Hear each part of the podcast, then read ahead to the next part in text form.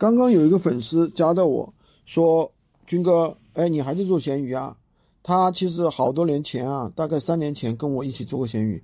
他说那时候呃有做了一段时间，有段时间发现拼多多发短信啊发的实在太烦了，后来他就放弃了。他说现在闲鱼还能做吗？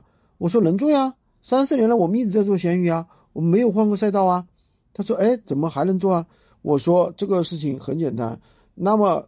拼多多有那么多问题，我们做了三四年了，我们累积了很多的一手厂家货源，那我们自己去发货就可以了。我们从无货源变成了有货源，那不就可以完美解决拼多多的各种问题吗？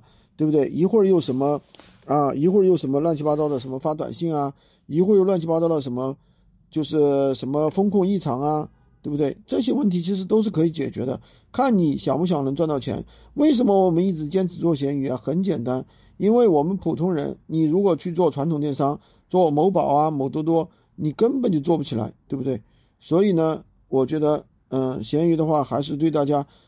普通人小白比较友好的一个赛道，今天就跟大家讲这么多。喜欢军哥的可以关注我，订阅我的专辑，当然也可以加我的微，在我头像旁边获取闲鱼快速上手笔记，也可以加入我们的训练营，快速学习，快速赚钱。